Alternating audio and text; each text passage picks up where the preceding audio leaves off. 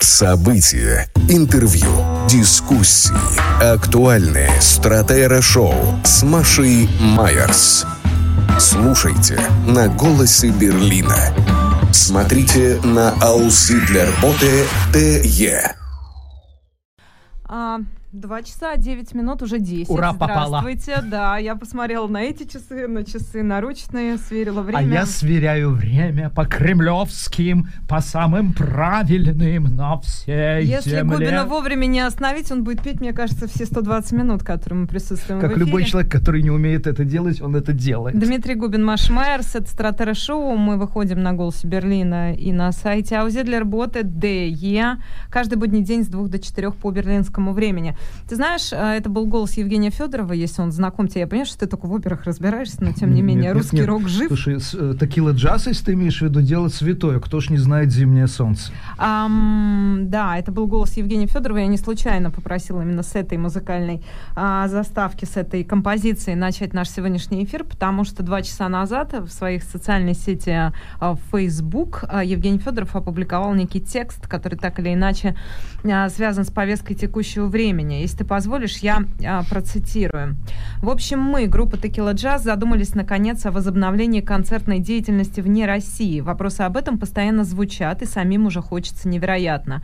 И вот когда речь зашла о необходимых перемещениях, организации логистики и прочих непростых вещах, мы получили вот такую реплику от нашего барабанщика Саши Дусера Воронова. Ну, Дусера это вот, видимо, как прозвище, Я знаю кличка. только дюс. Нет, ну тут Слово. смысл, ну, знаешь, как там, я не знаю, Иван там какой-то Иванов, ну, то есть как, вот как прозвище, наверное, да, если это правильно, а, можно это слово употребить.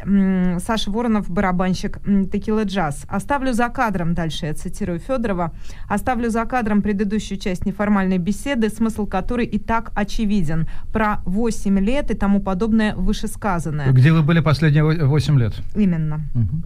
Цитирую дальше. «Оставлю лишь часть переписки, которую Саша написал по нашей просьбе как официальную, и она же и будет позже опубликована. Авторскую стилистику и прочее редактировать не будем.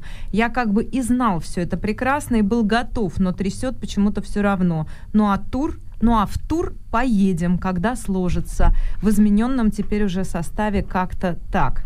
И далее он приводит скриншот пере- переписки с тем самым Дусером, а, Александром Вороновым, который барабанщик Текила Джаз. И что здесь написано? Значит, это некая переписка. Сначала Дусер, потом ответ Федорова.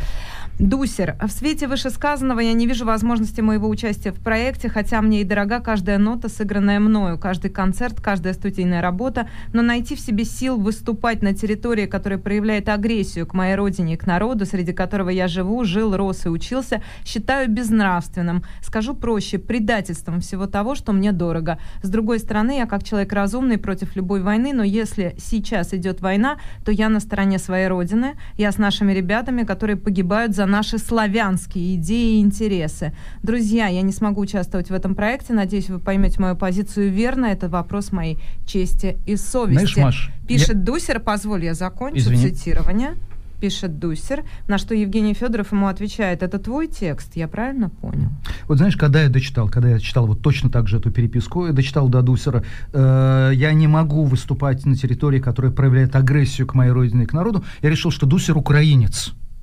И он по какой-то причине, э, ну вот не может принимать участие в гастролях, которые за рубежом, я не понимаю где. Может быть, они э, пройдут в Северной Корее, которая солидаризируется с Россией в ее агрессии против Украины. Но я понял, что он искренне считает, что это Украина напала на Россию. Это раз. И два, вот эта фраза, которую упомянул, по в первый день войны Олег Кашин, который у нас был с тобой на прошлой неделе здесь в эфире, который от этой фразы сейчас открещивается, отплевывается как может. Вот эта фраза, если идет война и погибают наши ребята, то я на стороне своей родины. Вот к этой фразе и жизнь в Германии этому очень хорошо учит, нужно добавлять одну фразу. Сказал гестаповец, сказал эсэсовец. Потому что точно такие же фразы это, ну, раз война, то я на стороне своего народа, сказал эсэсовец. Читайте роман э, Джонатана Литтла «Благоволительница». Там это все э, расписано в мельчайших совершенно подробностях. Вопрос о том, что это деление мира на свои и чужие, которое чудовищно опасно. Оно означает, что если для тебя мир делится на своих и чужих, если свои априорно, заведомо, без доказательств правы, это значит, что ты позволяешь своим быть какими угодно мерзавцами. И себя зачисляешь в мерзавцы автоматически. Вот что самое ужасное – в этой переписке вот что самое ужасное э, сказано Дусером, а вовсе не потому, что внутри группы произошел тот же самый разрыв, который мы с тобой уже обсуждали, э, был снят в фильме Андрея Лошака в чудовищном, страшном разрыв связи, когда противоположность политических интересов разрывает разрывала, разрывает и будет разрывать. Ну, в общем, я, ты, ты упомянул Кашина, я тоже процитирую его в определенном смысле и дам ссылку на его канал, потому что скриншот этой переписки я впервые увидела а, у Олега Кашина. Действительно, он был недавно нашим гостем. Его комментарий «Текила джаз распалась из-за войны». Ну, ну вот может такое быть. случилось, такое случилось. А на гастроли приезжать, конечно, нужно. А, Велькомен in Берлин. Вчера, ты себе не представляешь, что творилось э, вчера э, в церкви страстей э, Пассионскирхе в Кройцберге, когда выступал БГ. Э, э, во-первых, он играл 5 часов без перерыва. Во-вторых, нужно понимать, это место, 4. где э, он начал в 7 с небольшим опозданием, а вышел я оттуда с последней, после последней песни в 11. 4. 7 плюс 4, 11. Черт возьми, я хотел еще Гребенщикову в его корзину мечей накидать в его пользу. Не удалось. Это, это ты в математической школе? Себе, ты в математической школе училась, да? Вот. Конечно. Да, в общем, 7, 11 минус 7 это исключительно в математических школах. Да, ну, это, ну, да хочу... продолжай петь, Гудин. Я, Ой, ласточка, Я даже мешать тебе не буду. Нет, все, я умолкаю. Ты меня пристыдила, я буду молчаливым укором собственной Так что творилось в этой самой А народ, народ сидел сидел наши, то есть было забито все, были забиты церковные хоры, были забиты церковные лавочки, проходы, танцевали. Это дивное место в Кройцберге рядом, э, та самая площадь, где по субботам э, фломаркт, блошиный рынок, где вот, ну, у меня на голубом глазу говорили, что если очень постараться, и называли фамилии людей, правда, специалистов, которые там за 5 евро умудрялись гравюры 16 века покупать. А, э, это я выложу сегодня в Инстаграм, в свой и снимки, но и видео, это, это все равно не передает. Ну, это, это было живо. много людей. Много красиво, людей. А, это... э, ну, как бы вот более, скажем так, э, эмоционально окрашенное впечатление от концерта. То есть он что-то говорил, у этого была какая-то, ну, то есть я была говорю, какая-то суть, которую ты можешь словами выразить. Он говорит, ребята, это же чудо, а. что я случайно оказался в этой церкви, mm, а вы все класс. так же случайно оказались здесь. Если вдуматься, это невозможно, но вот мы все здесь. Ну, он действительно общался, да, он же любит разговаривать. Ну, это... как тебе сказать, я предпочитал, чтобы он пел, и он пел. Но иногда он вот что-то говорил, но он в форме, он в великолепной совершенно форме. Э, это было очень здорово. И э, самое главное, в нем не было вот такой эстетики. Вот мы здесь э, вырванные из родины мигранты, которые варимся в своем соку, и к нам такие же варящиеся в собственном соку за вспомоществованием приехали. Это была часть Берлина. Это была крутая берлинская, я бы сказал, очень кройцбергская краска в дополнение к той, которую там делала э, Земфира. Опять же, Кройцберг, Тамподром, и которые будет дальше продолжаться. Знаешь, у кого сорвались э, гастроли, я думаю? Я тут посмотрел афиши выступлений русских в Германии. Ольга Бузова заявляла о своем приезде в 23 году с большим туром. Она собиралась по Европе, Слушай, в том ну числе в Германии. Ну, а она поддержала активно войну. Снобистские, снобистские что Нет, нет, нет, а, нет, нет. Она поддержала войну. Она mm-hmm. поддержала войну. И я очень боюсь, э, что и сочувствую ее продюсерам, потому что ее, наверное, следует вычеркнуть из гастрольных планов. Ну, сочувствовать ей не надо, поверь мне, у нее все хорошо. Она скоро станет самой популярной популярной певицей, сместив Полину Гагарину и Аллу Борисовну Пугачеву там на какие-нибудь последние места. Давай к берлинским новостям, раз уж зашла речь о Кройсберге, о концерте БГ. Что там наши приклеенные, недоклеенные, переклеенные? С приклеенными... С приклеенным головным мозгом. Я сейчас опять спою. И вновь продолжает собой. И, и ты знаешь, у всех, кто живет в Берлине и ездит по автобанам, конечно, сердцу тревожно. Сколько нот э, я неправильно взял? Всего нот-то ведь не 7, 12. Скажи, пожалуйста, а я что я должна делать, чтобы тебя остановить. А? Ты знаешь, у нас нет кав-баттон, кнопки, которые отключают микрофоны. Но я обзаведусь, кстати, после новостей о том, что якобы из Украины боевое оружие э, контрабандой доставляется в Финляндию, Норвегию, Швецию, твой вопрос превращается в риторический. Итак, одна из новостей, которая уже прозвучала в выпуске э, новостей в начале часа, это э, данные э, исследования. Это Институт исследования общественного мнения. Э, не уверен, что правильно делаю ударение подразделение Беленди э, Респонди, которое было проведено в начале октября, было опрошено больше двух тысяч человек, и все данные показывают о том, что Путин Ферштейров в России становится больше. В частности, Германии. О, в Германии, прошу прощения. В, э, в, конечно, оговорился, в Германии становится больше. Больше всего меня потрясло количество людей, которые верят в версию с биолабораториями э, американскими в Украине, то есть что создаются боевые комары, я долго думал, что это произведение юмористического дома «Панорама». Нет, это, оказывается, произведение российского МИДа. А, в это верит 12% проживающих в, в Германии. комаров? А в апреле, да, как в апреле мило. было таких все лишь навсего 7%. А, рост на э, лицо. И это значит, Почти что, раза. что пропаганда работает. К нам сегодня придет Владимир Каминер, которого единственный писатель русский, которого знает вся Германия. Ты встречаешься с немцем, пытаешься говорить о литературе, а он слышал, конечно, а, что-то о Даниэле Кельмане, потому что был снят фильм а, «Измеряя мир». А он, возможно, что-то слышал о манах, Дальше можно бесполезно о Юдит Кукарт с ним говорить, это бесполезно. О, о, о Берхарде Шлинке можно, потому что был снят фильм по чтецу. Он не знает современной э, немецкой литературы, но он знает Владимира Каминера. Вот это вот абсолютно точно. Мы ему зададим этот вопрос, с чем связан э, рост Путин-Ферштейров э, в Германии в последнее время. Еще одна важная новость э, которая будет влиять на всех живущих в Германии, не выбирая, какое у них гражданство. Сейчас ведут активные переговоры между Бундесрегирунг, э, Бундесправительством и правительствами штатов о том, как должна оказываться помощь в связи с ростом цен на электроэнергию. То, что касается, сейчас обсуждаются сроки, потому что некоторые говорят, эту помощь нужно вводить с 1 марта, другие следующего года, другие нет с 1 января, но в чем суть проблемы?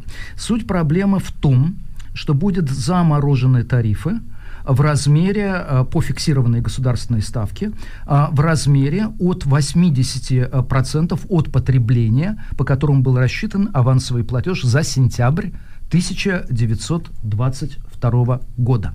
Вот это фиксируется 50%, 80% расходов mm-hmm. на электроэнергию, это фиксированная совершенно цена. Если ты начинаешь э, тратить электроэнергию в 2023 году в пределах этих 80%, для тебя не меняется ничто. Цены растут, и ты еще получаешь э, паушаль на 300 евро, который всем выплачиваемым один раз в год э, такая выплата последует. Если больше вступают в действие рыночные цены.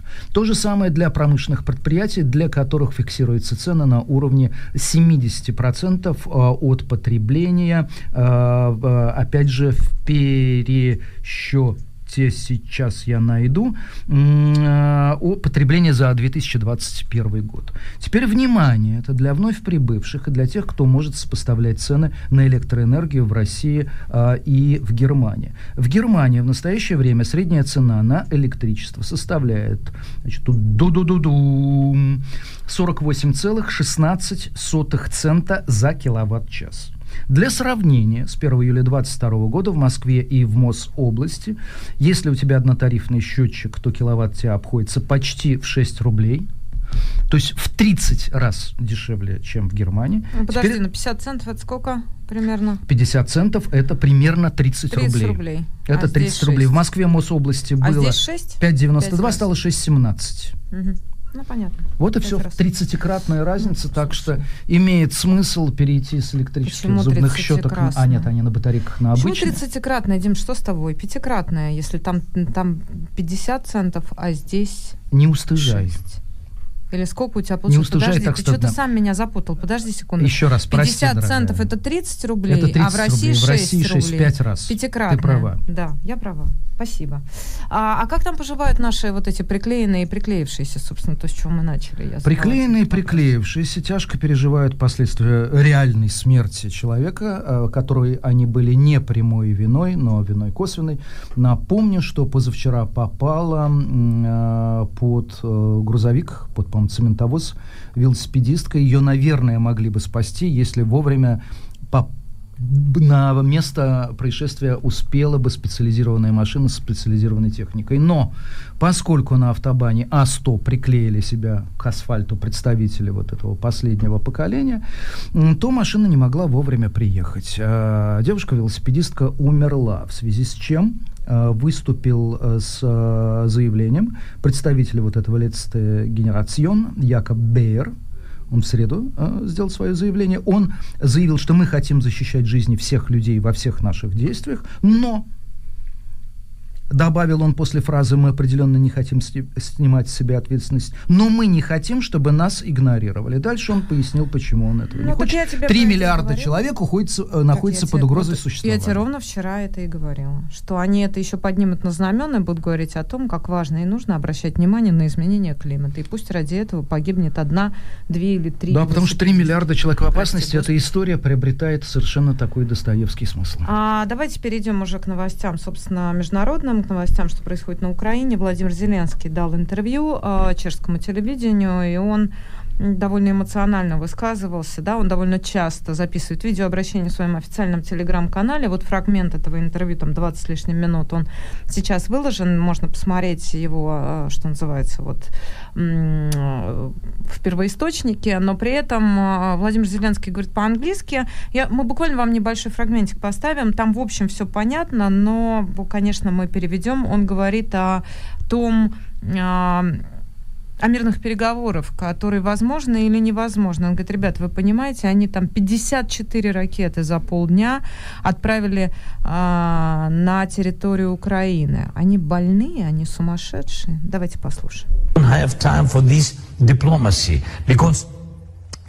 It's lie. It's they lie. So it's not it's not diplomacy. They lie. They, they want to you know by diplomatic directions stop the war. It's lying.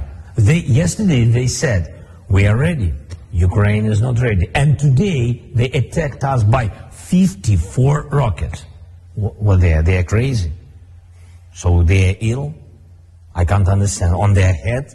So what they are speaking about? How we can speak if they are, if, if they if they attacked us by 54 rockets.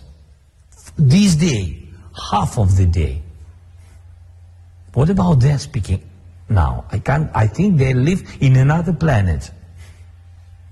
So, no compromise. No compromise, only Peremoja, only victory. It's, it's not about compromise or not compromise. Of course, only victory, but, but they have to do steps back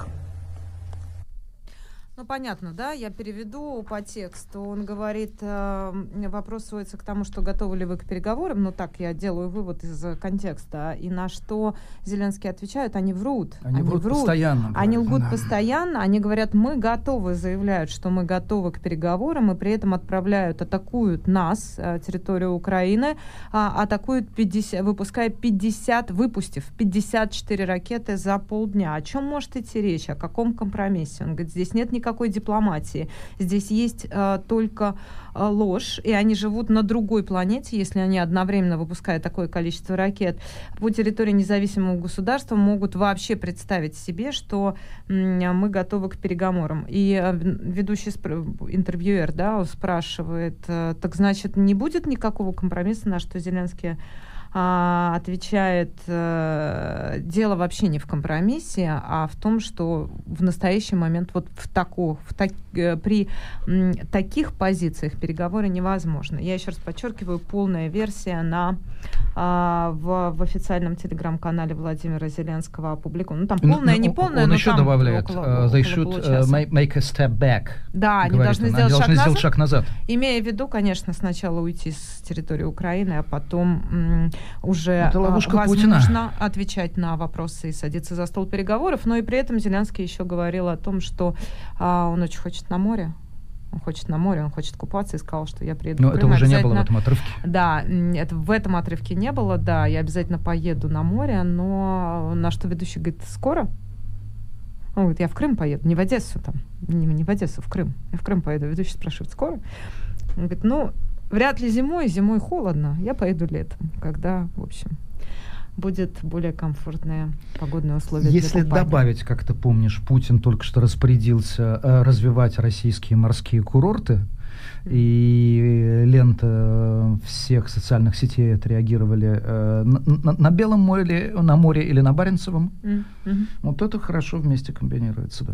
А Шойгу заявил, что НАТО увеличило группировку границ России в два с половиной раза, до 30 тысяч человек. А, это заявление министра обороны, что тоже, в общем, вызвало некоторую иронию. А по поводу того, как это было до 24 февраля, до военной агрессии России против Украины, и типа, а что случилось, да? Это любимый а, вопрос Евгения Ройзмана, который в настоящий момент ограничен в правах и не имеет а, доступа а, к интернету. И еще одна история про мобилизацию, это новости нашего а, да, наши эти мобилизационные новости, которые постоянно так или иначе приходят а, с территории России. Так вот, э, видео, да, парад мобилизованных можно проследить по заявлениям в соцсетях, которые попадают с мобильных телефонов людей, оказавшихся а, кто на обочине дороги, в, а, кто костры жжет, кто там на каких-то гнилых матрасах спит, кто еще в чем-то. В общем, все так, как проходит мобилизация. Поэтому, наверное, можно было бы собрать эти все видеосвидетельства и уже снять какой-то большой док на тему того, как это было на самом деле. При этом мы видим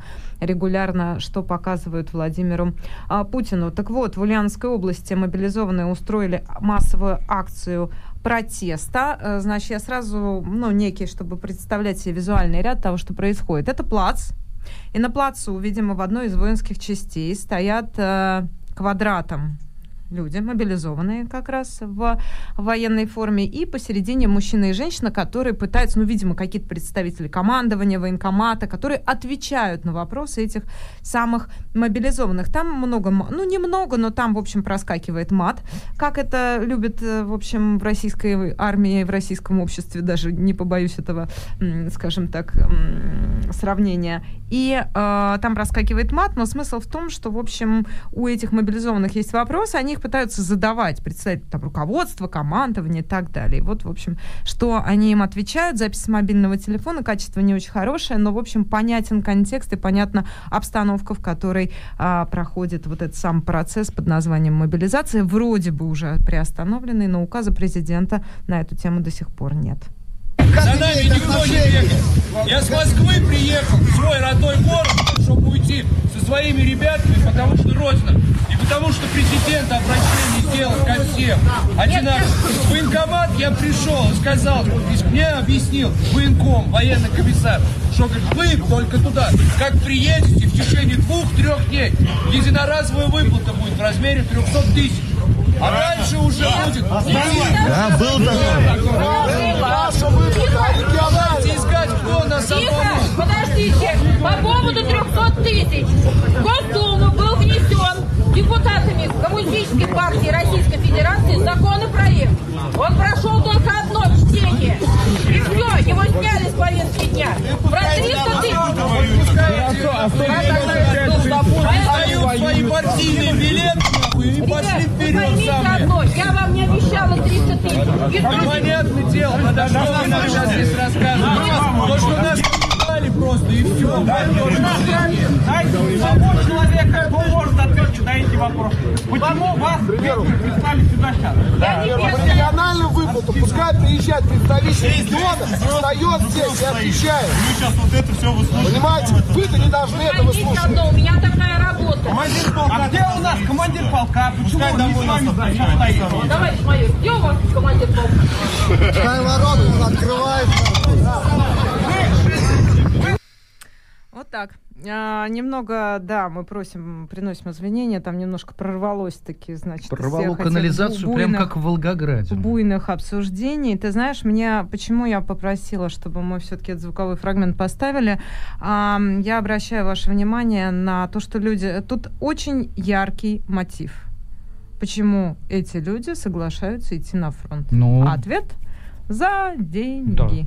Ну, в общем, как бы вот эта история, видишь, а, при этом я напомню, что изначально, когда речь шла о том, что, в общем, надо отправлять туда добровольцев и контрактников, много было раздуто историй про то, что сколько мы вам заплатим, и нет, за то, туда не за нужно это. было, Маш, отправлять никого, по- по- по-хорошему. Люди шли воевать за деньги. Это основная мотивация, которая подталкивает мужчин из беднейших российских регионов отправляться на войну. Сейчас мы видим, как и эта схема дает сбой. Что будет дальше? Ну, об этом, наверное, вот, пожалуйста, к военным аналитикам. Не ко мне. Мне главное подчеркнуть, что люди воюют не за свободу, не за денацификацию, не против, не против кого и не против чего, а люди принимают решение отправиться на территорию другого независимого государства и уничтожать физически людей другой страны, потому что им платят за это деньги.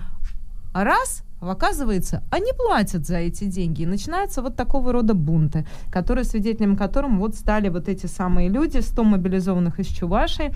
Они оказались на территории части в области. Вот фрагмент э, этот э, опубликовали телеграм-канал ГУЛАГу.нет, это Владимир Осечкин, и телеграм-канал сердитая Чуваши. А, Маш, а, позволь одну вещь. А, Да, Скажи, пожалуйста, прощения. помнишь, как была оформлена частичная мобилизация юридически? Ну, конечно, указом президента. Указом президента. А, скажи, пожалуйста, а ты помнишь, что в указе президента назывались конкретные цифры выплат? Помесячные, разовые, так называемые подъемные, в случае ранения, а, в случае смерти а, семьям, которые остались, с подделением по диапазонам, какое количество детей, там, сколько осталось иждивенцев у погибшего. Это было в указе Путина? Нет, по-моему. Нет, ну, этого не это было не, не барское, это не А царское, это А дело. тебе Ты чё? напомнить, как, э, как уже э, губернаторы обращались, когда от них требовали денег? Они обращались знаменитой фразой Березовского, он был такой вот суетливый немножечко человек, он причмокил, и он в таких случаях говорил, «Э, дорогие мои, дорогие мои, деньги были, деньги будут, сейчас денег нет. Мгм. Но То есть вы это нигде юридически. Ну, это Путин все свалил на Губеров, потому что он не определил порядок выплаты. Поручения Министерства финансов нет. А мы знаем, что основные деньги, что такое федерация по-русски? Это когда провинция грабляется, э, грабится полностью, все деньги отправляются в Москву. И никакого там распределения бюджета 80 на 20, как это когда-то было заложено, давным-давно уже не существует. Это первый момент. И второе, как ни печально, хотя такие вот случаи будут только увеличиваться и увеличиваться. А я тебе приведу пример. Теперь, как сказать, Владимир Варфоломеев написал в своем фейсбуке, как, я не знаю, теперь уже бывший э, зам главного редактора бывшей радиостанции «Эхо Москвы». Ну, как- радиостанция. Ликвидированная, Москвы, запрещенная да. радиостанция. Мой хороший Вот. товарищ и коллега. у себя пишет э, вести с военных сборов, цитирую, «Вши заедают, сил уже нет, все постоянно чешутся, помывочных мест не хватает, а сейчас тут и срочники, и мобилизованные, и добровольцы. Иногда удается договориться с местными жителями, которые почасово сдают в аренду э, свои ванны. Это, значит, во-первых, мы понимаем, как, что такое вши, что такое фронт э, в Первую мировую, во Вторую войну. А второе, с еще большим ужасом, я понимаю, что на это тому, кто объявил частичную мобилизацию, абсолютно плевать. Я понимаю, что такое поставленная военная задача. Вши, деньги, трупы, неважно. Взять высоту, форсировать реку. И товарищ Жуков выполняет приказ. Сколько солдат при этом погибнет? Сколько там будет пострадавших? Никого не Ну, волнует. я бы не приводила, конечно, такого рода параллели. Почему? А, потому что мотивация была другая, и потому что Это времена да. другие, и потому что условия другие, и потому что как раз тот факт, что ко- на который я акцентировала, на котором я акцентировала внимание вот как, как раз перед этим звуковым фрагментом, что одно дело ты идешь выполнять работу за деньги, и тогда у тебя соответствующий спрос, а другое дело ты, извини меня, где-нибудь под Оржевом в 40 там, в начале 40-х, да, и это совсем разные истории. А, но, тем не менее, все как бы, все, мы, мы это, знаешь, мы просто это фиксируем, как вот, как очевидцы, как летописцы в определенном смысле, как ведущие ежедневного ам, информационного шоу, мы вот это просто фиксируем. Вот это происходит так, вот так, вот такая обстановка там с выплатами, вот такая обстановка там со, м, с овшами, простите, да, и вот в, такой, в таких условиях оказываются люди, и основной вопрос, в общем, все равно, тем не менее, а, звучит очень просто. Зачем это Ради всё? чего? Ради чего и когда это все закончится.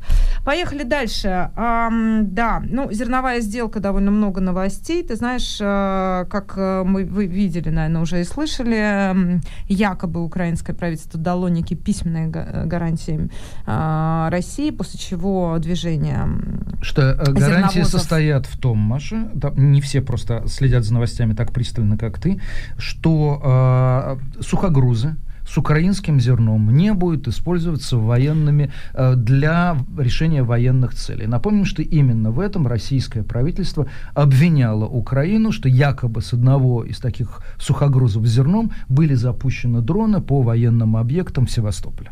А Россия возобновила участие в зерновой сделке после гарантии Киева. Это заголовок на РБК. В общем, а, много об этом действительно пишут и говорят. Очень странная, очень, на мой взгляд, странная история с некими письменными гарантиями.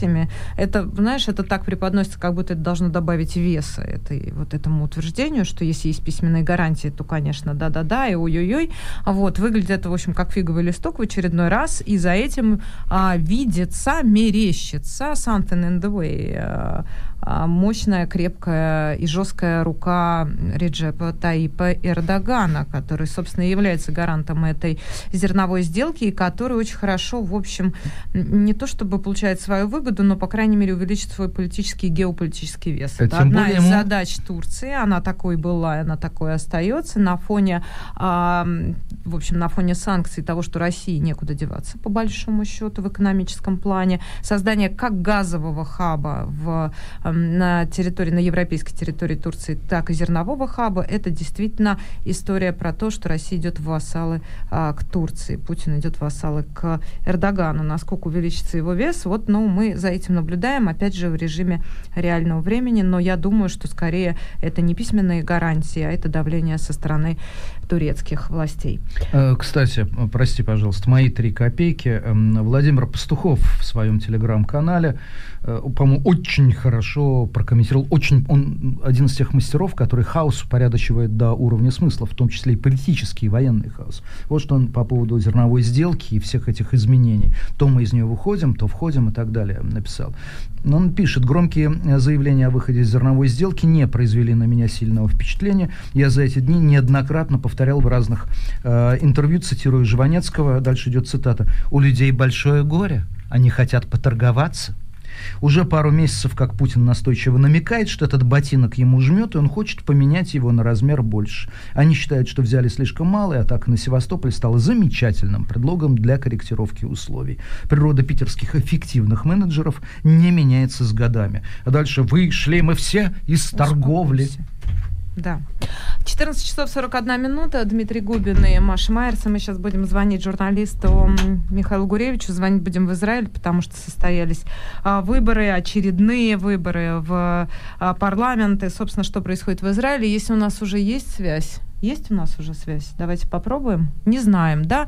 Давайте тогда паузу небольшую сделаем. И сейчас э, начнем наш разговор с э, Михаилом Гуревичем буквально на несколько секунд, да?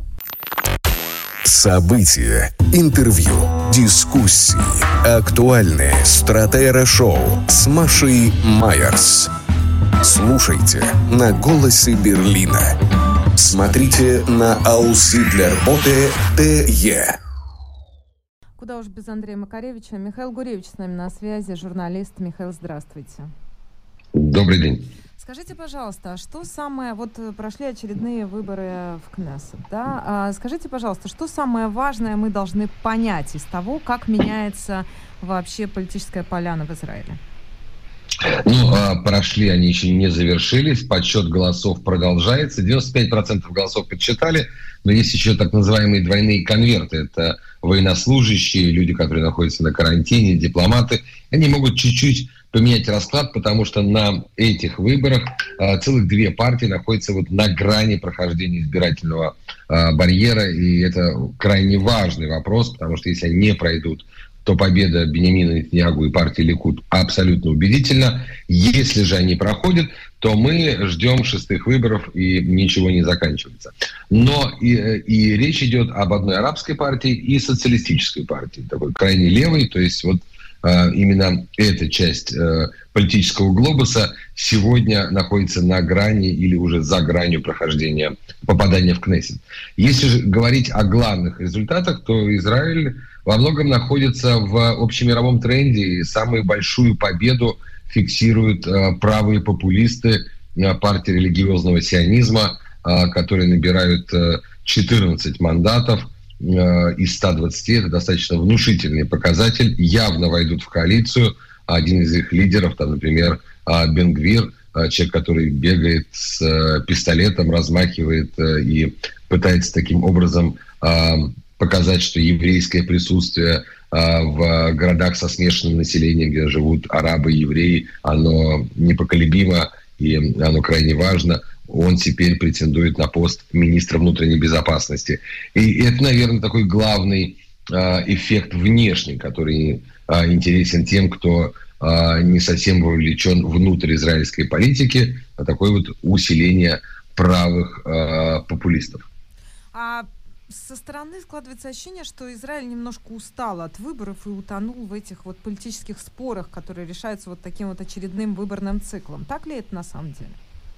А, безусловно так, и в основном а, проблема заключается в том, что а, эти пятые выборы, если они будут, если будут шестые, то и шестые, а, будут а, крутиться вокруг одного а, вопроса: да, Биби, нет, Биби. То есть да, продолжение присутствия во власти, в политике, э, такого тяжеловеса израильской политической жизни, бывшего и, видимо, будущего премьер-министра Бениамина Тиньягу, или человек, э, против которого э, есть несколько уголовных обвинений и продолжается судебное разбирательство, все-таки должен покинуть свой пост и больше не присутствовать в политической жизни. Вот эта дискуссия действительно очень многих граждан порядком поднадоело, потому что в ней вот чего-то такого созидательного есть крайне мало.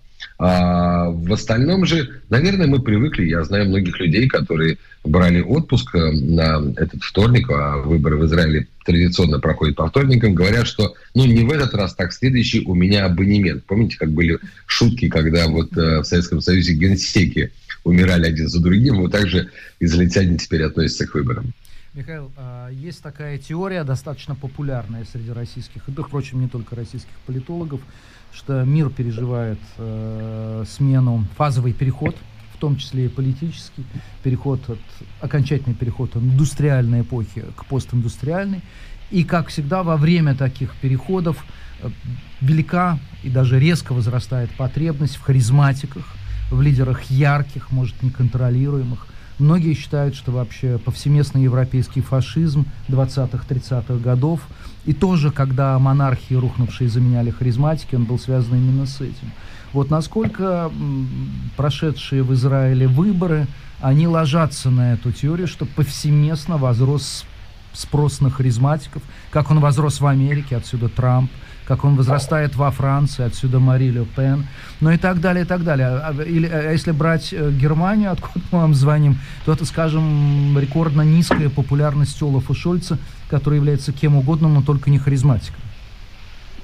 В этом отношении, знаете, есть такой любопытный момент. А, лидер русской партии Виктор Либерман, нынешний министр финансов, в прошлом министр обороны, министр иностранных дел, когда-то был вот таким вот infanterible в израильской политике. Э, он говорил какие-то жесткие, делал жесткие заявления, требовал от всех приносить присягу о верности Израилю, требовал суда над э, террористами и смертной казни, но потом стал членом как бы такой частью системы, э, прекрасным, кстати, по мнению многих министров финансов, и скатился с когда-то 15 мандатов из 120 до 5 на нынешних выборах. А его место занял вот уже упомянутый мой Итамар Бенгвир, Э, лидер партии под названием «Мощь Израиля», э, который как раз говорит ровно о том же и очень э, эксцентрично и харизматично говорит о том, что солдаты должны иметь право стрелять без особых распоряжений со стороны командиров, о том, что террористов государство должно подвергать смертной казни. И прочие достаточно такие эпатажные делает заявления, которые действительно со стороны для многих слышны как вот такие отблески, э, э, ну, если не фашистов, то, ну, как угодно это назовите, как-то близко, близко к тому. И он крайне популярен. То есть рост партии э, просто невероятный. И действительно его личность привлекает очень многих, в том числе и молодых, которые хотят быстрых решений, которые не хотят вот этих всех демократических процедур, э, судов, э, пересмотров и так далее. Мы хотим здесь, сейчас и быстро – это с одной стороны. С другой стороны, Бенямин Нетаньягу, который тоже является то, что мы называем политическим животным, очень харизматичным, очень э, эгоцентричным, э, человек, который как бы считает, что у него есть некая миссия, которую он выполняет. И вот он тоже крайне востребован, и несмотря на все э, уголовные обвинения, э, как мы видим, э, судя по всему, пойдет на очередной срок правления, и э, его фанаты говорят, что неважно, какая политическая адженда, но рак Биби. Это Только Биби. Ваши слова очень хорошо. Э, здесь сейчас и быстро хорошо легли на ту песню Андрея Макаревича, который сейчас в Израиле, которая перед вашим выходом в эфир прозвучала. Правда, да, по тексту да, да. песни следует, что это произошло все хуже, чем думала она, и быстрее, чем думал он. Э, но мы не можем не задать тот вопрос, который, естественно, многих волнует э, в Украине. А, как может в связи с выбором и в связи с изменением политического ландшафта в Израиле измениться позиция государства по отношению к э, войне на территории Европы? К поставкам оружия? Ну, давайте так, если вкратце, да, если вкратце, то никак.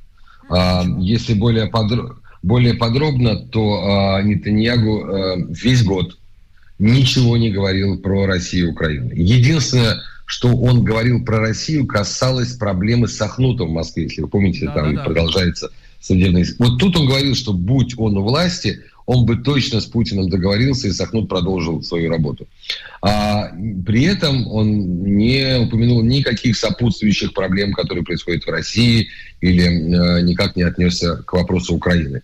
А далее он сказал дня три назад, что когда, если он станет премьер-министром, он снова перевзвесит как бы пересмотрит, не пересмотрит, а вновь посмотрит, а стоит ли поставлять оружие э, в Украину или вообще какие-то э, военные технологии. Безусловно, вмешательство Ирана на стороне Российской Федерации в войну э, меняет позицию Иерусалима, потому что для Израиля крайне важно понимать, как действует его потенциальный противник – а напомню, что с точки зрения Ирана у Израиля нет права на существование.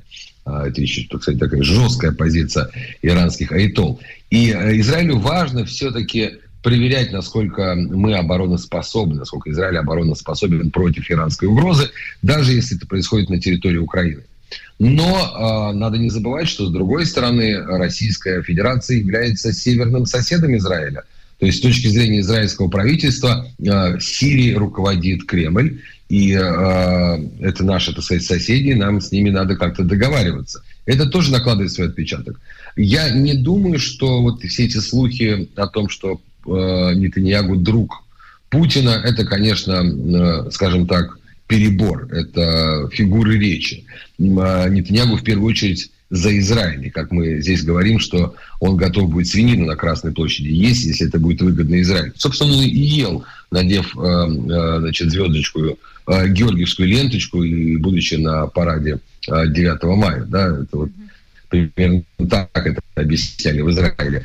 А, но а, активно вовлекаться, активно а, значит, ставить под угрозу обороноспособность Израиля, возможность Израиля наносить удары по Э, скоплением Хизбаллы или вообще по поставкам для Хизбаллы на территории Сирии, нынешнее руководство Израиля явно не будет. Если уж Лапид на это не пошел, а Лапид, напомню, делал жесткие заявления в поддержку, в солидарность с Украиной э, и против российских э, значит, ударов по Киеву и против трагедии в Буче, а Нетаньягу по этому поводу молчал. И кажется, это единственный вопрос, в котором он был согласен с правительством, что нужно быть нейтральным. По всем остальным вопросам у него есть и были, и есть как бы свои точки зрения.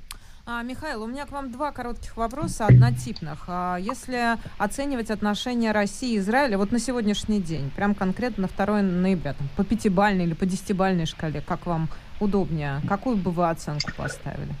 Мария Захарова заявила, что она приветствует любое новое правительство Израиля и считает, что отношения Москвы и Тель-Авива, как заявили да, в МИДе, они не признают э, Иерусалим столицей Израиля, будут только улучшаться. Но при этом э, как бы это не дружба, это не а, Израиль и Россия не союзники, но партнеры региональные, потому что есть в регионе некие общие интересы. При этом главным союзником, стратегическим, важнейшим, который может надавить на Иерусалим и может изменить позицию Иерусалима по многим вопросам, был и остается Вашингтон, у которого, как известно, у Байдена старые сложные отношения с Бенемином Нетаньягу еще со времен, когда он был а, вице-президентом при Обаме, а Нетаньягу выступал перед Конгрессом, не спрашивая на то разрешения в Белом доме. А у нас полминуты. А отношения Украины и Израиля тоже по пятибальной шкале, неважно, по десятибальной. Я надеюсь, что они будут улучшаться, но это будет очень зависеть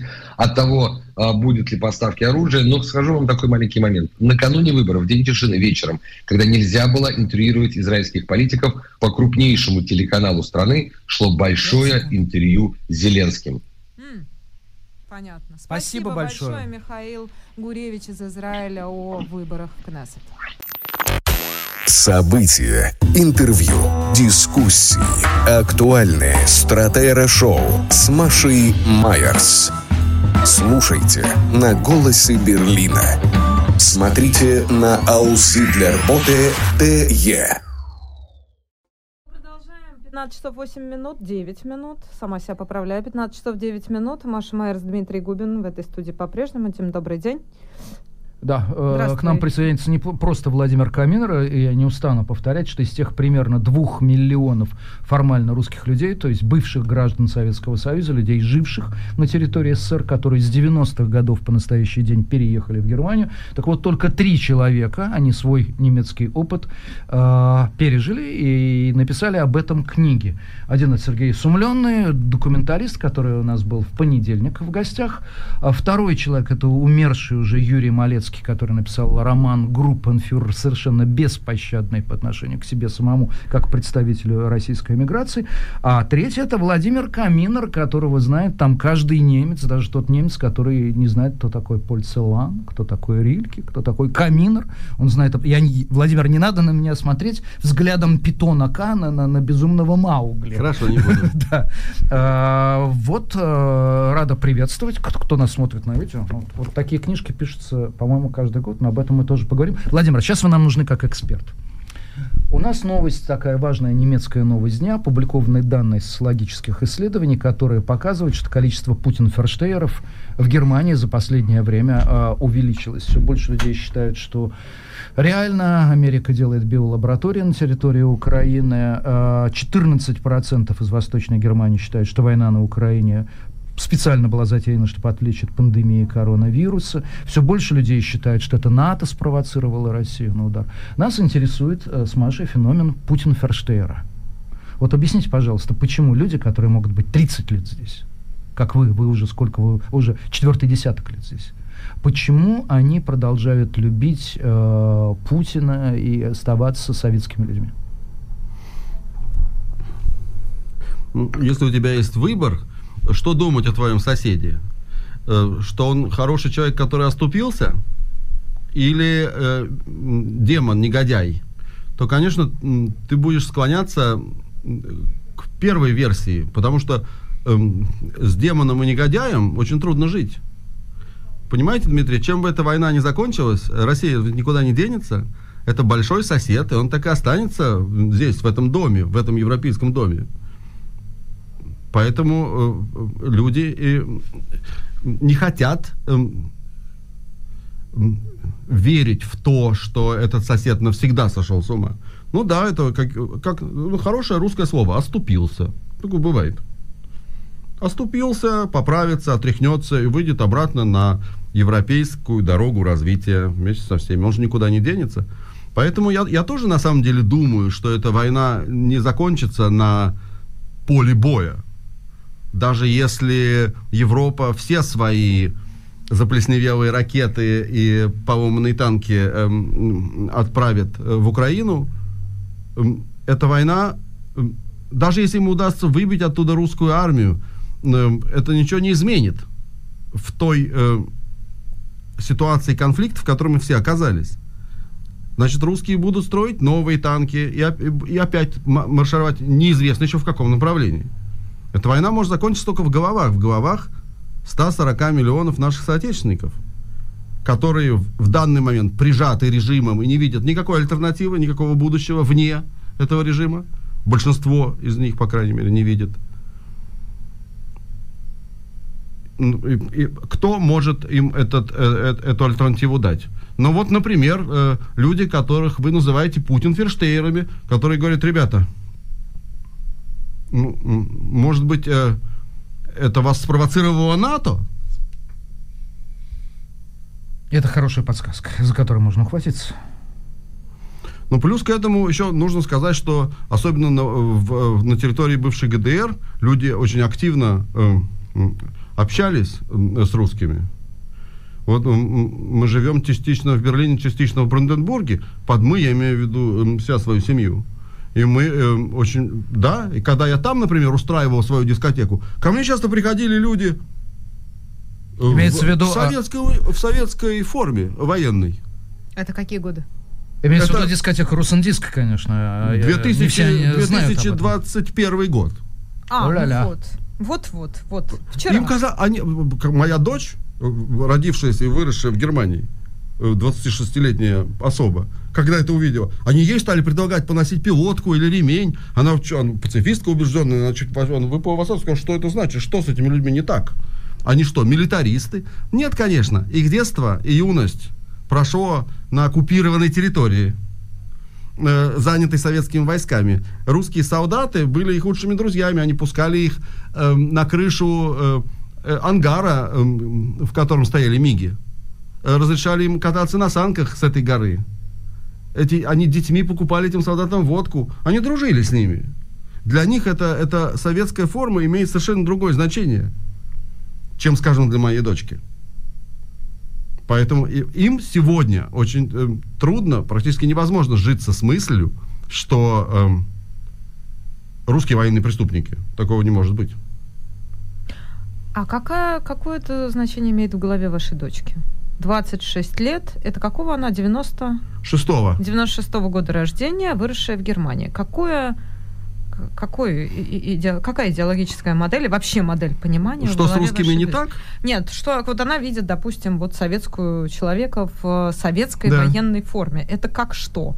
Это мы в кино играем? Это как это называется? Реконструкция или что это такое? Нет, она воспринимает, она воспринимает историю как э, не, не такую плавную линию, где одна фаза переходит в другую, а э, историю, которая наслаивается одна на другую.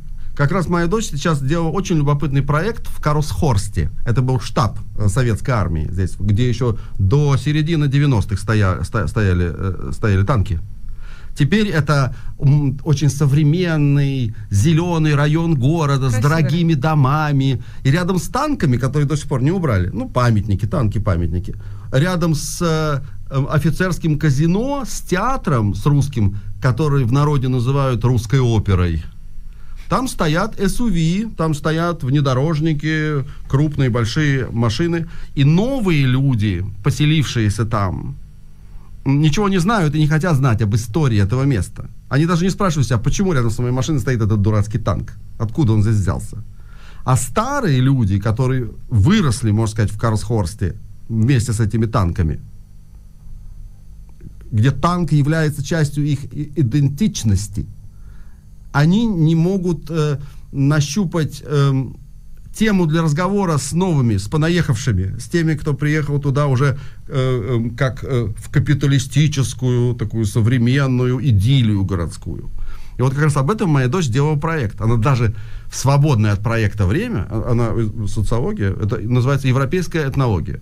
Хм. Вот, да. Она в свободное от работы время уже писала стихи об этих танках, об этих внедорожниках очень душевные стихи о том, как танки вступают в... Ну, такой почти Маяковский, только без рифмы. Но мой вопрос-то был... Это в диалог с внедорожниками. С, с этими самыми современными, да. да? Мой вопрос-то был про то, как до войны, вот до нынешней, до текущей, да, до 22-го, если мы берем 21 год, воспринимался действительно человеком, который, в общем, уже оторван от того славного или, в кавычках, славного советского ГДРовского прошлого, как он может воспринимать человека в советской военной форме. И это некий, я говорю, это образ из кино, или это освободитель, или это захватчик, или это кто.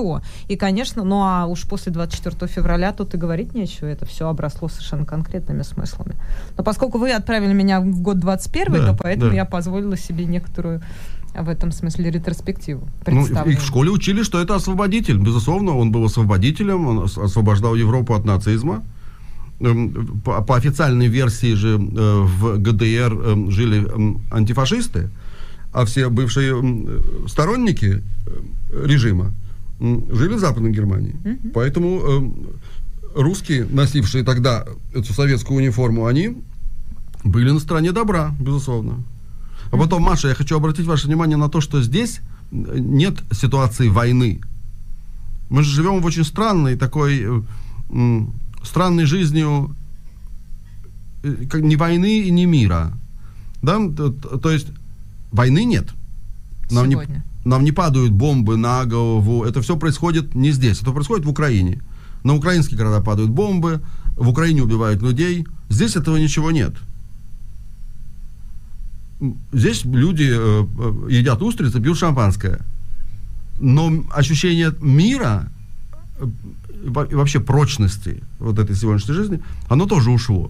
Поэтому это очень странное м, такое э, очень странное существование да, между войной и миром, которое, э, безусловно, э, действует на рассудок обывателей. По- Поэтому они немножко плывут. Вот это Путин Ферштейн. Мне тоже было странно видеть, когда позавчера, или вчера это было, нет, позавчера на улице эту нашу понедельничную демонстрацию эм, А Можно чуть-чуть Антипри- деталей? Мы с анти- Машей недавно в Берлине. антипрививочники А. ходят по понедельникам. Квирденкеры. Они еще Квер- кому-то интересны. О, Маша, Они еще еще как. куда-то входят. Да, да, с большим плакатом, на котором перечеркнутый шприц, О, Господи. и рядом со шприцом перечеркнутый танк. А, ну хоть какая-то актуализация повестки, да. Актуализация том поездки спасибо. полная, да. Пере- пересмотреть э, санкционную политику в отношении России. Мгм. Каким-то образом вот это вот антипрививочное баханалия, эм, Она коррелирует э, с э, Да, да. поддержкой России. ну, э, как вот эм, эм, вс- вся российская э, м, э, про- пропаганда, я даже не хочу это назвать, это не пропаганда, старание, э, э, когда вступить в контакт с какими-то слоями э, населения европейского, местного, немецкого, ну и в других странах то же самое же происходит, да, они, ко- конечно, они находят вот, вот этих вот слабых людей, э, люд- э, людей, которые чувствуют себя тоже как бы от- отвер- отверженными, да, отторгнутыми э, обществом, обиженными. Грубо говоря, обиженные ищут обиженных. Это вот, для того, чтобы эта обида росла, для того, чтобы она ширилась, это вот, необходим контакт между обиженными. Вот именно это и происходит. Поэтому такая странная штука, что антипрививочники, местные, немецкие, нашли почему-то Путина. И пишут, М. вот он типа, Путин, помоги. Хм. Владимир, вот тот номер Шпигель, который сейчас в продаже, где на обложке Путин, играющий в карты, а в его зеркальных очках отражаются не изнанка карт, а ядерный взрыв и заголовок. Значит, Путин играет с ядерной угрозой, и под заголовок, насколько обоснован страх а, атомного удара. А я переадресую этот вопрос вам. Вы боитесь атомной войны?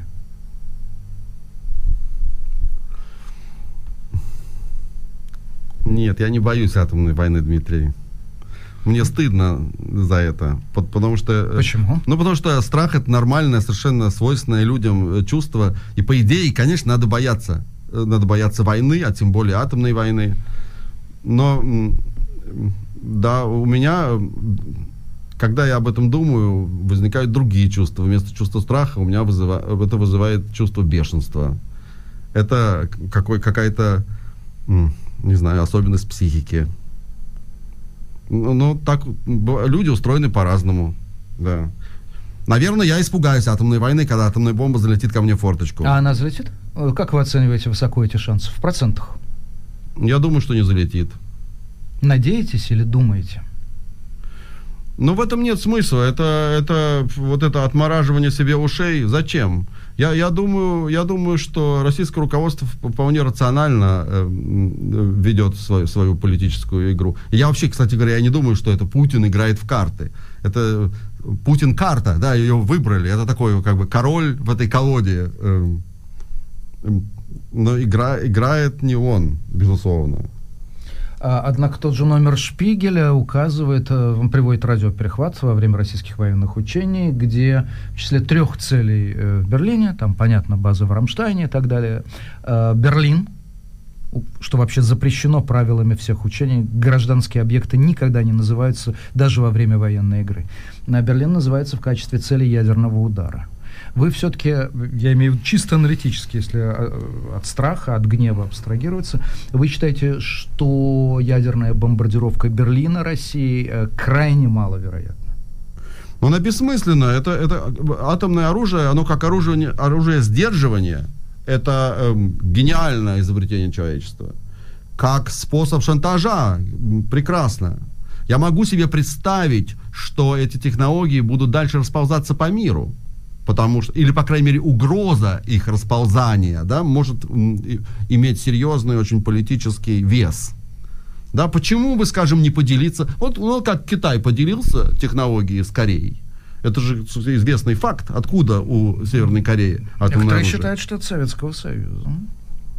Ну, ну в, в любом случае, э, это был, э, это, был муд, это было мудрым политическим решением. Я думаю, что, э, что, что это был Китай, потому что, эм, эм, как говорит поговорка, э, если у тебя есть злая собака, тебе не надо лаять самому. Да? Это очень правильно. Корея лает в интересах Китая, а не в интересах Советского Союза, насколько я помню. Э, Любопытная теория, но я думаю, мы заговорились немножко о войне, хотя интересно было вас выслушать именно в качестве не писателя, э, а эксперта, но я хотел бы вернуться к литературе. Меня, меня, больше, меня больше интересует как писателя как раз именно вот это странное состояние между войной и миром. М, Такого эм, еще на моей памяти не было. А слова какие-то можно подобрать? Как, как вы это называете? Между войной и миром Да, это... вот это ну, где? да. Подберите три синонима. Три определения, три эпитета к нынешнему состоянию. Ну, в, в этом есть что-то бунуэлевское, из, из, из такой странной ситуации. Люди в странной ситуации, не понимая, как из нее выйти, делают, происходит такое замещение, да, то есть мы делаем вид, что все нормально. Я не помню, как называется. У него есть такой фильм, где э, люди в помещении, из которого нет выхода. И они постоянно пытаются уйти, понимают, что это нельзя, возвращаются. Это такой банкет, э, выпивают еще А, шампанское. Le charme discret dans la bourgeoisie. Нет, это Скромная- не он, это не он. Не то он, Нет. по-моему. Они- же там сидят и на горшках еще. Нет, э, дискретно шам буржуазии это они ходят, это группа, которая они ходят, перемещаются с места на место, что попадают да, в нелепые ситуации. Там вдруг где оказываются Страус в театре, проходит вдруг через, э, спальню, Или да. официант э, вместо того, чтобы принести чай, хочет рассказать им историю своей жизни. Да-да-да. Да, да, гениально. Ну вот, вот нечто подобное. Это такое, такое легкое безумие, в, котором, в, э, в, в котором оказался вот западный мир. Это ведь, ведь здесь много лет э, э, забравшись на эту пирамиду масла куда-то вот там, где креатив. вот- Пирамиду вот, потребностей, Да, да. На, на, на, на, на самый верх.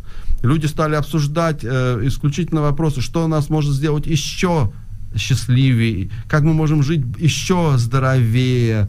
Собственно говоря, все наше правительство пришло с этой повесткой э, к власти. А потом их Потом- взяли и так... Нет, а, а ушло, ушло основание. То есть самый первый, вот этот вот, э, э, самый, самая, самая первая потребность э, в э, э, Безопасности. защите, безопасности, да, она как бы выскочила. И, мы, и эта пирамида, она поплыла. Она поплыла, может, как, так, а как такой айсберг. То есть мы сидим все на самом верху, так, пойдем мы сегодня к французам или к таиландцам. Пожрать вы имеете в виду? Да, да, да. Извините. А там внизу вот это вот этого, его его нет. Да. И это, эм, то есть люди в спасательной шлюпке изображают, что что как, как будто они на яхте. Это очень прикольно. Как писатель, я, как Да. писатель, Писатель, да. я, я, я пишу сейчас эту книжку «Завтрак», э, э, «Завтрак на обочине апокалипсиса». Я ж пытаюсь это на русский перевести. Это не все названия хорошо переводятся. Вот, но это вот что-то такое, это, это прелесть. Это перекликается с пикником на обочине? Ну, вот только словом обочина. но у меня А, то есть это Амранде, не, не, у не меня нет этого слова. да? То есть это не, не связанные вещи. Хотите, расскажу вам историю? Да, по Конечно, поводу- хотим. по Я имела в поводу- виду, вы умышленная аналогия или нет? Или это просто совпадение? Да нет, совпадение. А, это. хорошо. С пикником на обочине, да. Ну, вот что-то такое. Ну, вот это ну, такой, такой ежедневный апокалипсис. Как правильно сказать по-русски? Апокалипсис, или ап- Апокалипсис. апокалипсис? И только всё-таки, да? благодаря, благодаря фильму Коппола «Апокалипсис Now». Он Да, вам, так. господи, он вас э, несколько дней ка- каменером называет, так что ничего, не, не переживайте. Маша, один-один. Маша, один-один. Я Историю, тебя однажды историю. солью так, моя дорогая, Все впереди. что Храни ты, интригу, что ты сменишь фамилию на Майерс в великом счастье от того, что тебе это удалось. А, Владимир, историю. Маме стали сниться сны. У меня маме 90 лет, будет сейчас 91 в декабре. И стали сниться сны, никогда раньше не снились. И вот ей, она, она, слушала, она не слушала новости. Нет, у нее работает русский телевизор. Даже уже соседи приходили. Говорит, что у тебя там, типа... А, ко мне подошел мой сосед, говорит, мама живет на этажом выше. Говорит, слушай, у твоей мамы какие-то русских убивают. Я говорю, да ладно, прекрати, это телевизор.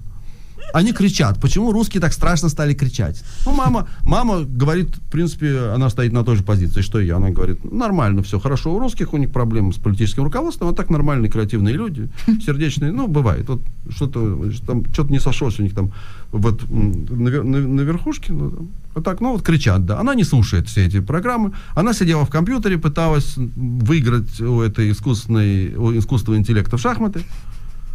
И в одно ухо так вот все шел этот телевизор, а ночью а, и там как раз говорили о- о- об обстреле Запорожской АЭС, о том, что непонятно кто, и украинцы хотят взорвать сами себя, чтобы потом обвинить нас. И ночью мама получила настоящий, э, настоящий кошмар, что взорвалась АЭС, ветер подул на Берлин, эм, эм, руководство города призвало всех э, жителей э, раздеться и голыми отправиться к Александр-Плац, где они из этой телебашни сделали какой-то гигантский душ для смыв- смытия радиации с населения.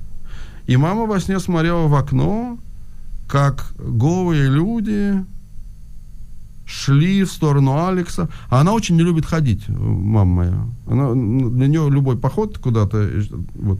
И она смотрела на все это, какие-то голые на велосипедах еще ездили, объезжали этих пешеходных, э, пешеходов, эм, э, звонили в звоночки. И мама смотрела на все это, господи, мне уже 90 лет. Надо мне это вообще все? Голой на Алекс переться. А потом, даже если представить себе, ну пойду я туда. А что будет с моей кошкой? Кошка-то, кошку не взять с собой, правильно? Она же тоже, наверное, радиоактивная. Простой вопрос, зачем вообще идти голым на Алекс, когда можно смыть эту радиоактивность, все это у себя дома под душем, он почему-то в этом сне не ставился. Но мне это все крайне интересно, как писатель в эти сны. То Ой, я потом маме сказал, мама, тебе надо поменять телевизионную программу просто. М. Тебе надо смотреть другой. Смотри, вот, например, э, Отключите русское телевидение, что будет? не, на что он будет это смотреть? National Geographic.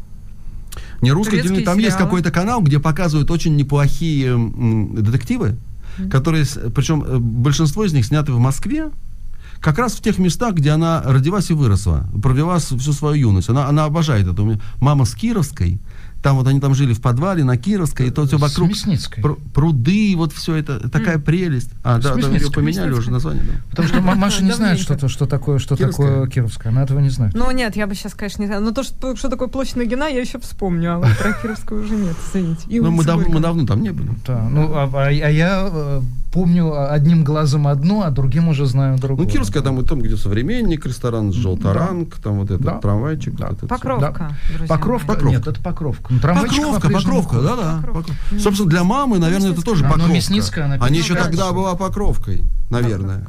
При, когда моя мама была маленькая. М, Нет?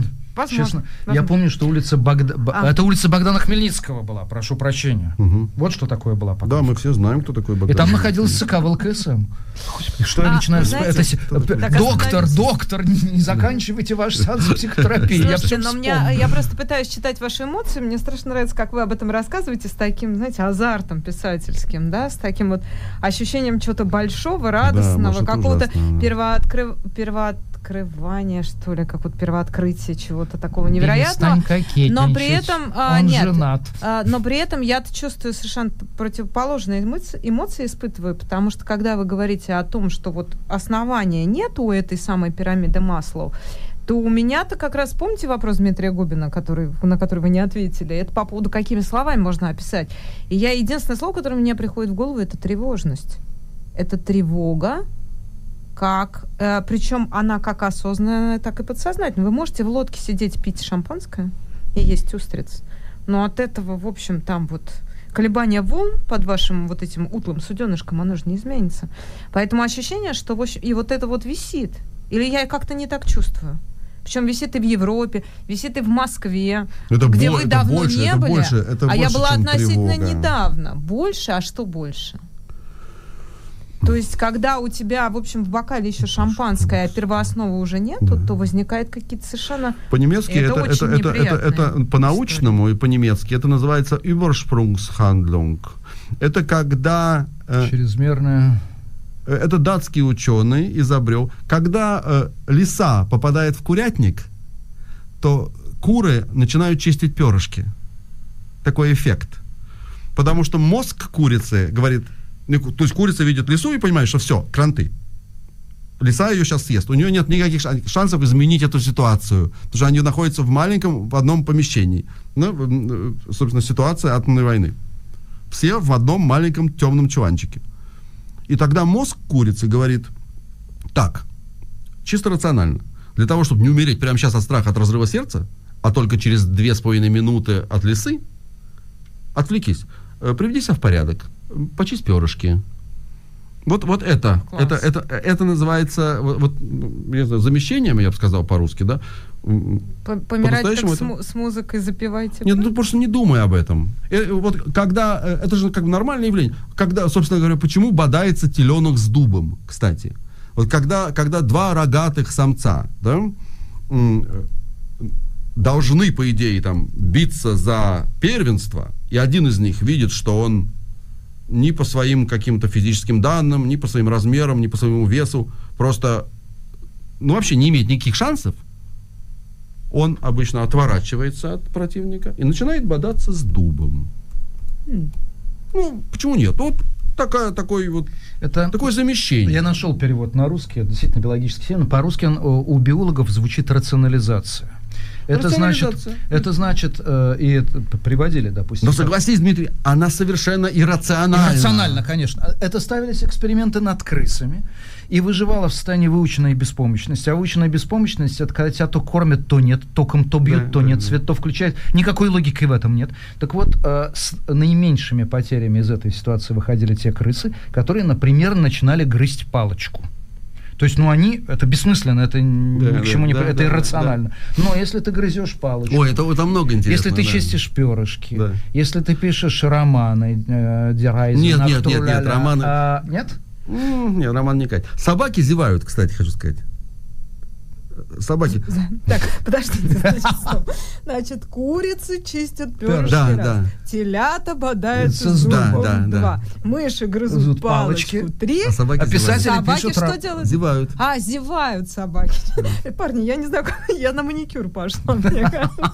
Просто я вас послушаю еще. Я сейчас уйду просто Вот когда ты, когда ты говоришь собаке, со- э, эм, она не понимает, что ты от нее хочешь, ты говоришь, ну что, моя хорошая? Она не понимает, что надо делать, она отворачивает в сторону э, морду и так и. Так. Сводит так челюсть. Это вот значит, что, типа, ну, пропустим этот момент.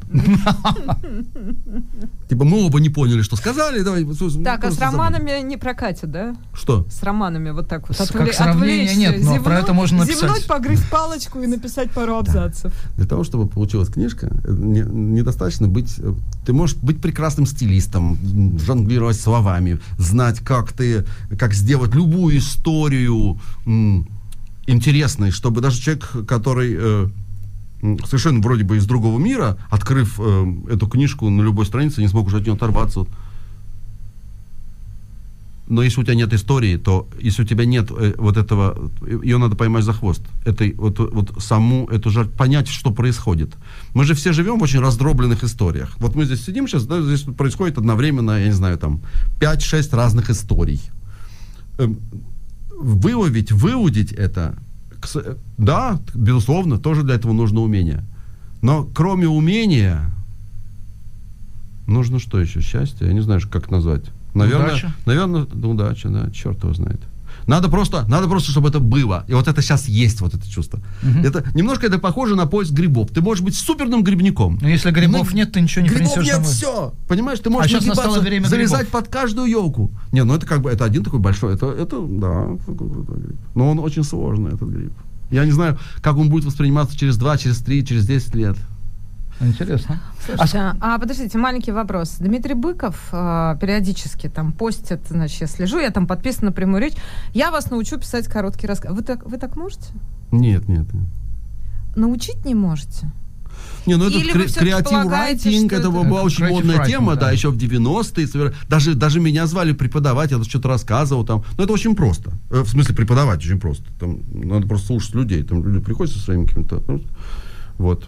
И просто в процессе, в процессе слушания уже становится все ясно. Им самим, людям. Людям просто надо... Это, это как, это как э, в церкви, где, собственно говоря, ты рассказываешь о своем. Ты все рассказал, и вроде тебе стало все... А можно ли научить? Э, Нет, конечно, нельзя. Ох, спросите Дмитрия Львовича, можно ли научить? И он вам, конечно, скажет, нет. Ну, Дмитрий Львович-то мы спросим, конечно. Нет, а скажите, пожалуйста, вот вы единственный, кого я знаю из известных писателей, кто пишет по-немецки. Пишет Шишкин в Швейцарии, но он начал... По-немецки? А? По-немецки? Да, он По-немецки. он сказал, не, не, не, он писал все время по-русски. Венерин волос написан по-русски, Да? потом переведен на немецкий. Но он говорил года, по-моему, три назад у Марата Гельмана в Черногории, что он вот сейчас впервые много-много-много Начал лет писать по-немецки, да? начал писать по-немецки. Скажите, как с вами это э, случилось? Э, Потому что многие, кто приезжает сюда, э, вот кто сейчас последняя волна миграции, они в полном ужасе от немецкого языка. Единственное слово после трех недель пристальной зубрежки ему дается выучить, это Aufenthaltstitel, Нет, разумеется. это термин. Это термин, Не да. Тер- тер- термин, Hausarzt и Aufenthaltstitel. Вот все, что... А дальше Ausländerbehörde. Слушайте, ну это вообще, я, даже у меня язык не поворачивается назвать это иммиграцией. Это, это не иммиграция, это людей выбросили с балкона, можно сказать, с девятого этажа. Вас выбросили с балкона. Чё Какой делать? язык, а? Что делать? Лететь? Не, ну слава богу. Слушай, слава богу, все приземлились более-менее. Как-то жить дальше. Что делать? Нет, нет, а сколько у вас времени прошло от 90 О- Очень, у вас, у вас очень важное задание, очень важное. Важнее не бывает. То есть а, от вас зависит, э, как скоро прекратится эта война и как скоро мир м, восстановится заново. Потому что, ну, кто может разговаривать с этими 140 миллионами русских м, в России? Кто? Э, скажем, вы щас немецкий интеллектуал? Нет. Я, меня никто не знает. Я уехал 32 года назад. Нет, здрасте. Фильм «Я в порядке Я- Супергуд», Ах. Я который, вот- который в оригинале называется «Русен Диск». Ну, чепуха это все. Нет. Ничего себе чепуха. Нет, Голливуд вы, снимал. вы являетесь теми голосами, которые слушают, э, которых слушают люди. Эм, э, Спикеры, дурацкое слово, нехорошее, да? Как назвать лю- лю- людей, которые обладают авторитетом, которые... э, Эксперты. да. Вот. Селебритис. Вот они же здесь, да, так называется, селебритис? Ну, например. Ну, знаменитость все-таки. Это немножко другое, чем эксперт. Ну, неважно. Он Бузова, которым, а, тоже Так, селебрити. подожди. Да. Так, и? Вот, вот ва- вас могут услышать, то есть и, и и и- слушают. Я это сам, я сам это вижу. Во- Вот, что может поменять. Потому что люди, люди должны узнать, э, э, все же знают, как не надо, да, все это понятно. Я уверен, что это пропаганда, это совершенно преувеличенная история, что вот якобы, ах, эм, народ посмотрел телевизор и пошел на фронт. Туфта это все. Вон мы смотрели телевизор в Советском Союзе А кажд- каждый на- вечер, а и никто как- никуда не пошел. А как на самом деле? Ну, на, на самом деле люди попали, ну, ну, на самом деле люди утратили э, контроль над э, политическим руководством и никак не могут повлиять на то, что превратились, грубо говоря, в заложников э, этого, этой надстройки. Не могут или не хотят? Но они поменяли тогда на какие-то бусики, э, не поменяли этот контроль на... Потому что, а, какая разница, кто там, все равно, ничего там... будет Бусики это хуже». Дмитрий Анатольевич? Или что вы Нет, бусики это... Бусики это да. что, ну да, чтобы м, благосостояние, да, типа богатейте, ну вот, вот этот, А, вот этот договор, да. Э, М. мы И теперь попали вот в- попали в такую сложную ситуацию и, грубо говоря, заперли э, в этой э, в этой э, дилемме руководства. Да, такая вообще ситуация, на самом деле, даже не, не- не знаю, с кем, мне не хватает исторических знаний, чтобы сказать, это похоже на... Я не знаю, на что это похоже. Ни на что не похоже. Действительно. Цел- целый народ взят в заложники. Ну и, и людям ничего другого не остается, как повторять какой-то там из телевизора. Не знаю, что они действительно так думают. Ну, такая дурацкая ситуация. Так к чему я это говорю? Это, это э, ответ на вопрос, что произошло. А что надо делать? Вот надо говорить с людьми. Надо, им, им интересно узнать, что является альтернативой этой ситуации. А что является альтернативой этой ситуации? Ну, ну, что, Чистить перышки? а, Нет, ну, эм, существует ли э, какое-то место, которое э, Россия может занять в мире? Какое-то более-менее, не такое мокрое, не это вот, не место э, на скамье подсудимых, да, не, э, не место убийцы, М. а какое-то приличное место.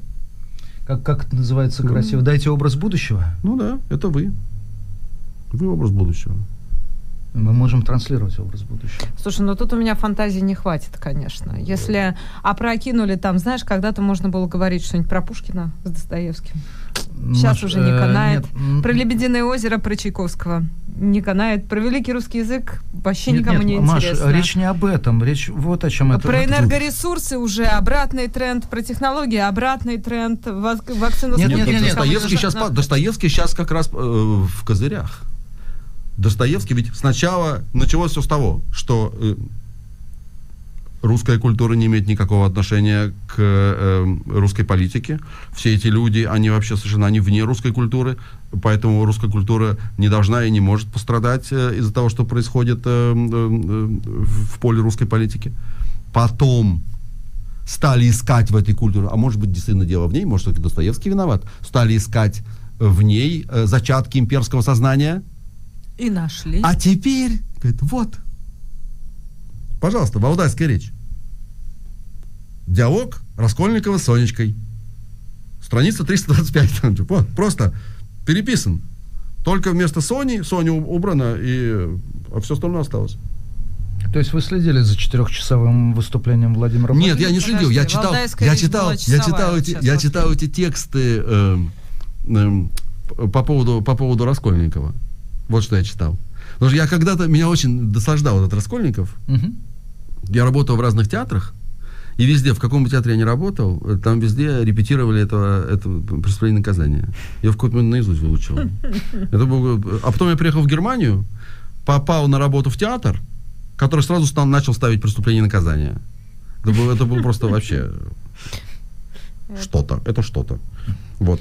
А Поэтому всё- то, что меня все время возра- возвращает жизнь в эту, в эту дурацкую историю, А можно я вас тоже верну в не менее дурацкую историю с образом светлого будущего связанное?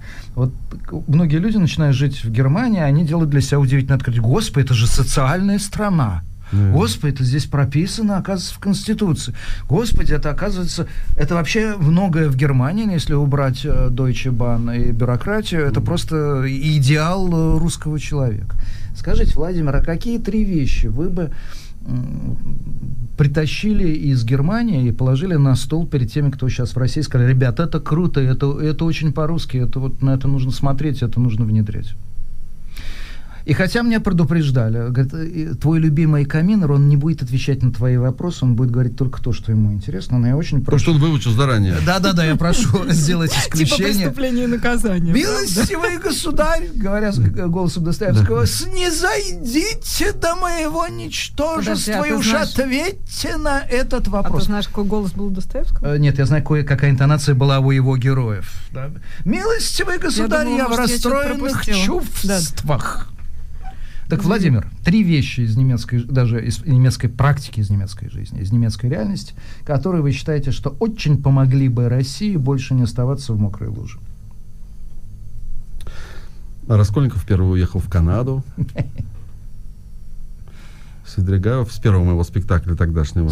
Он же в Америку по-моему. уезжает. А, вы имеете в виду актеров? Да, да, да. И не отвечаете на мой вопрос. Нет, я отвечу, я отвечу, конечно. Как я с удовольствием отвечу. Ну так. Какие три вещи? Нет, э, почему-то считается, что Россия очень левая страна. Ну, я, по, по крайней мере, периодически сталкиваюсь с этим тезисом, что Россия очень левая страна, и поэтому президент под- э, любит высказывать левацкие тезисы. Я ничего левого там абсолютно не вижу. Даже наоборот. Я помню, когда в бытность, э, в довоенную, в довоенное время, когда я слушал «Эхо Москвы», ну, либеральный, демократический радио, радиоканал, да, нет, я Продол- сейчас, как- ну, там, конечно, да, там были, сейчас, если мы а, сов- совсем стрёмных людей, да, вступим, то, представляешь, самый либеральный, с- нехорошо говорить спикер, э, как мы, эксперт, да, э, самый либеральный эксперт этого либерального радио по немецким меркам выходил, ну, просто АФД, э, там правое крыло. Маша, Маша, ты сколько лет на эхе Москвы проработала? Десять. Ну, это так, как бы, Ничего, ну, ничего, ну, продолжайте. можно, наверное, написать толстую книгу, почему это так, но это так. А Левой страной, на самом деле, конечно, является Германия, где э, у бедного должно быть больше прав, чем у богатого, потому что он бедный. А почему? Я, я- так, э, Вот это в я- качестве я- ответа вот на ваш вопрос, непонятно. я поэтому я думаю, что, что вот, эти, вот эта э, э, социальность немецкая, она э, м, идет из, такой из вза- из взаимовыручки, из, из- она идет из э, коммунального государства, где все знают друг друга и поддерживают друг друга. Это, это ну, если хотите, такой э, вариант провинциальности, вот товарищество, геноссеншафт, самое, а это, собственно говоря, изобретение немецкое. Это вот они, они придумали, как жить таким образом. То есть это было, грубо говоря, еще до Маркса.